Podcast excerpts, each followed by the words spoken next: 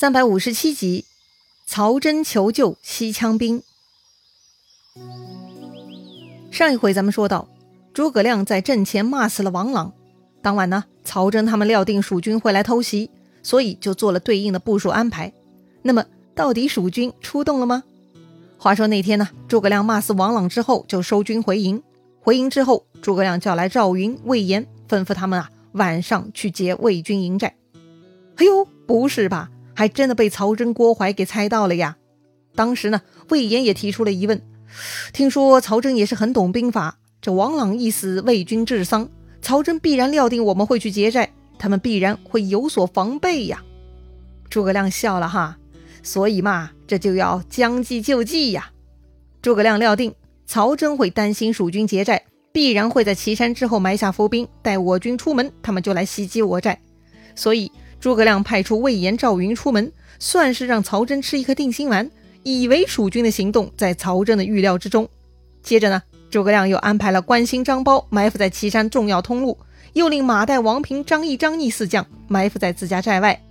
蜀营之中呢，只留一小撮人。诸葛亮自己呢，带领剩下众将退到寨后观察动静。哎，这就算安排妥当了，等待魏军上门呢。再说魏军那边。曹遵和朱赞呢，按照大都督的吩咐，黄昏时分带上队伍，就沿着岐山往蜀军营寨方向悄悄进兵了。大约到了晚上二更左右，隐约呢就看到似乎有蜀军在外头行动。当时曹遵呐心下感叹：郭都督真是神机妙算呐！哎，郭都督嘛，就是指副都督郭淮了。确实啊，这回是郭淮提出来说蜀军晚上会出来劫营的哈。大约呢等到晚上三更左右。基本上啊，蜀军人马已经走远了，营寨那边就回归了安静。曹遵觉得自己动手的机会来了，于是曹遵带兵率先杀入蜀营。可是没想到，这个营里头啊，居然空无一人。哎呀，不对，中计了！曹遵呢，立刻反应过来，显然蜀军已经有所防范了，赶紧撤呀！于是曹遵下令撤军，但是突然四周火起。哎呀，很显然这个寨子里头还有埋伏呀！哎呀，不能再犹豫了，赶紧火速给我撤退！但是偏偏这个时候，曹遵的小伙伴朱赞哈，他也按照计划带队冲进来了。黑暗里头呢，吵吵嚷嚷，大家也没有看清楚谁是谁哈，就开始砍杀起来。一时间呢，魏军就陷入了自己人自相残杀阶段了。直到曹遵跟朱赞两个人碰头，才发现问题，大家都自认为在砍杀敌人。其实是杀错人了，于是呢，曹遵、朱赞赶紧下令停止砍杀，立刻集合。而埋伏在寨子附近的蜀军一直蹲在黑暗里看笑话呢。看此刻魏军终于醒悟过来，开始集结了，那么蜀军就要跳出来切菜了。一时间，四面喊声大震，王平、马岱、张逆、张翼四路人马就杀到了，瞬间呢，他们就把曹遵、朱赞的队伍给砍得人仰马翻。曹遵、朱赞见势不妙，带上百来个心腹骑兵呢，赶紧走大路逃回自家营中。正跑着呢，突然鼓角齐鸣，路边闪出一彪军，拦住了去路。为首大将呢，正是常山赵子龙。黑夜里呀，赵云大喊：“贼将哪里去？早早受死！”哈，这里居然有埋伏！曹遵、朱赞都吓死了，啥都别说了，赶紧夺路逃跑吧。看他们跑了，赵云呢也不追哈，这是诸葛亮预先安排的。赵云的任务呢，就是守在此处山口，顺便吓唬吓唬曹遵他们。果然呢，曹遵他们被吓跑了，逃得飞快。很快，他们又遭遇了魏延的军马。魏延的任务跟赵云不一样，他是真的要来追杀曹遵的。曹遵他们呢，也不是魏延的对手，赶紧趁着夜色继续奔逃。可是毕竟还是在夜里，光线不好啊。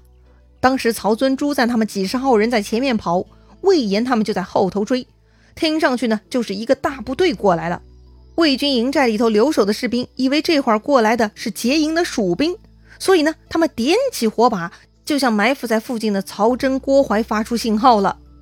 哎呀，这回又乌龙了！曹遵、朱赞刚刚回到自家地盘附近，还没来得及交流呢，这个曹真、郭淮已经带兵杀出来，又是一顿自相残杀。还没有等他们醒悟过来，紧追而来的魏延以及后来加入的关兴、张苞，他们各领一支军队，三路人马就过来一片厮杀呀！这一场是魏军大败呀！他们先是杀了自己人，发现不对再杀蜀军，脑袋里呀都是稀里糊涂，非常被动的。而魏延、张苞、关兴他们又勇猛异常，但凡你这边有点犹豫，思想不集中，他们就冲上来夺命了。所以呢，曹真他们跟魏延等人这一场是输得很惨，百逃十几里，很多魏军将领都给战死了。蜀军啊大获全胜，诸葛亮下令收兵，曹真、郭淮才得以喘息，也收拾残兵回自家营寨了。出门第一仗输得有些惨呐，曹真有些丧气，哎呀。该如何是好呢？郭淮呢，确实是干大事的。虽然这一场输了，但他却不气馁。他安慰曹真：“胜负乃兵家常事，不足为忧。诸葛亮素来狡诈，大家都知道，正面交锋确实不容易拿下。所以呢，为了增加取胜的筹码，郭淮呢又想出了新的主意：要消灭诸葛亮啊，还得前后夹攻才行。如今这个诸葛亮背后是谁呀？是西羌之人呐。”所以呢，只要能说动西羌人在背后骚扰诸葛亮，那么到了那个时候，诸葛亮首尾不能兼顾，就不愁他不被消灭了。果然是个好主意呀！曹真点点头。可是如何才能说动西羌人呢？郭淮说了，这西羌人自太祖时就连年进贡，到了文皇帝时也对他们恩惠有加，跟咱们关系很好，所以跟他们联络，承诺和亲，他们必然会来救助的。好吧，也只能这样了哈。曹真呢，立刻写信，连夜派人带信去西羌了。要说呢，曹真只是领兵在外打仗，写信向外人求救可以理解。可是他居然还有权承诺和亲，哎，这个就厉害了哈。要知道啊，和亲是国家层面的大事儿啊。要说呀，曹睿上台，皇帝威严嘛，肯定不如他的父亲。这回曹真出战，曹睿呢还给了贾节钺的权限。所以呢，眼下曹真的权力是很大的，他呢也就胆敢代表国家说话了。这里他们提到的西羌人，其实是西羌国国王，名叫彻里吉。哎，确实像郭淮说的啊，从曹操那个时候呢，就开始每年向中原王朝进贡。这个彻里吉国王呢，手下有两个很能干的大臣，一文一武。文臣是雅丹丞相，武将是越级元帅。当时的魏国使者呀，带上金银珠宝和曹真大都督的书信，就来找丞相雅丹，说明来意，希望西羌出兵帮忙。雅丹丞相觉得此事应该帮忙，就带着魏国使者呢去见他们国王彻里吉。既然丞相觉得此事合情合理，国王呢也同意了，就命亚丹和越级元帅带上十五万枪兵去援助魏军了。十五万呐，哎，这可不是个小数目啊！关键这些西羌兵是很厉害的。他们的武器呢，很多种多样，弓弩、枪刀、戟利、飞锤等等，还有用铁皮包裹的战车，用骆驼或者骡马来驾车。这支军队呢就被称为铁车军，那是十分厉害的。这个西羌铁车兵团首先进攻的就是西平关，那里把守关隘的呢是蜀将，名叫韩真。面对十五万西羌兵，韩真慌忙派人去报告诸葛亮：“兵来将挡，水来土掩。”既然西羌兵进攻西平关，派人去抵挡就是了嘛。张苞、关兴就主动请缨，诸葛亮啊甚是欣慰。不过呢，毕竟他们出身中原，不熟悉西羌的情况，所以诸葛亮又派出了马岱协同关兴、张苞，总共呢带兵五万前去迎敌了。要说呀，最能搞定羌人的便是马超了。可惜马超已经过世了，所以呢，算下来马岱是此时最为合适之人了。要说关兴、张苞、马岱，哎。还正是五虎大将的第二梯队呢。他们这回的组合带上了三分之一的兵力，能搞定西羌铁车军吗？当时呢，关兴他们向西行军了几日，来到了西平关。关兴先去山坡上观察敌情，发现这群西羌兵啊，真的比较特别。他们的铁车首尾相连，就能截下营寨。然后呢，兵器全部排在车上，任何人呐，轻易无法进攻他们。这种防备呢，搞得就像移动的城池哈。关兴呢，从来没有见过这种铁车阵，想了半天也没有想到什么破敌之策。回来呢，就跟大家商议了。商议啥呢？大家都半斤八两的。马岱提议啊，算了，别想破头了，明日对阵，且看虚实再说吧。于是啊，第二天早上，他们兵分三路，关兴居中，张苞在左，马岱在右，三路兵呢一起挺进。当时枪兵阵中首先出战的就是越级元帅。他手里挽着铁锤，腰里悬着宝雕弓，十分雄壮威武。啊，看到这副架势呢，关心他们也没有人敢单独跳出来对战哈。关心招呼三路军一起上。是啊，对手太强嘛，只能群殴了。但是没想到，这些西羌兵呢，没有迎上来杀敌，而是分兵两边放出大量铁车。那些铁车嘛，就是超级武器了，瞬间是弓弩齐发，大量箭矢射向蜀军。前面介绍过，这种铁车呢，类似移动城墙，攻守兼备，非常厉害。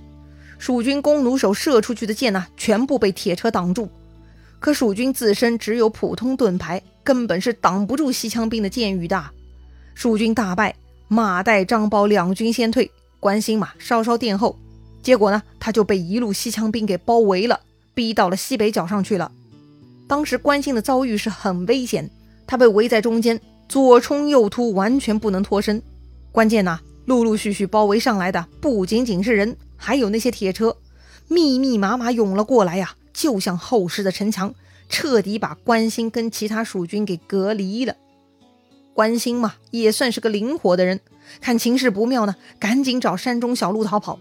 但是突然就遭遇一波人马，他们扛着黑色大旗蜂拥而来，领头将领就是西羌人，他手提铁锤，嘴里大喊：“我乃越级元帅也！”啊，这就是敌军主帅了！一听是越级元帅，关兴跑得更快了，他奋力逃跑，纵马加鞭，但是走着走着，这个路走不下去了，下边就是西涧。根本就无法跨越呀！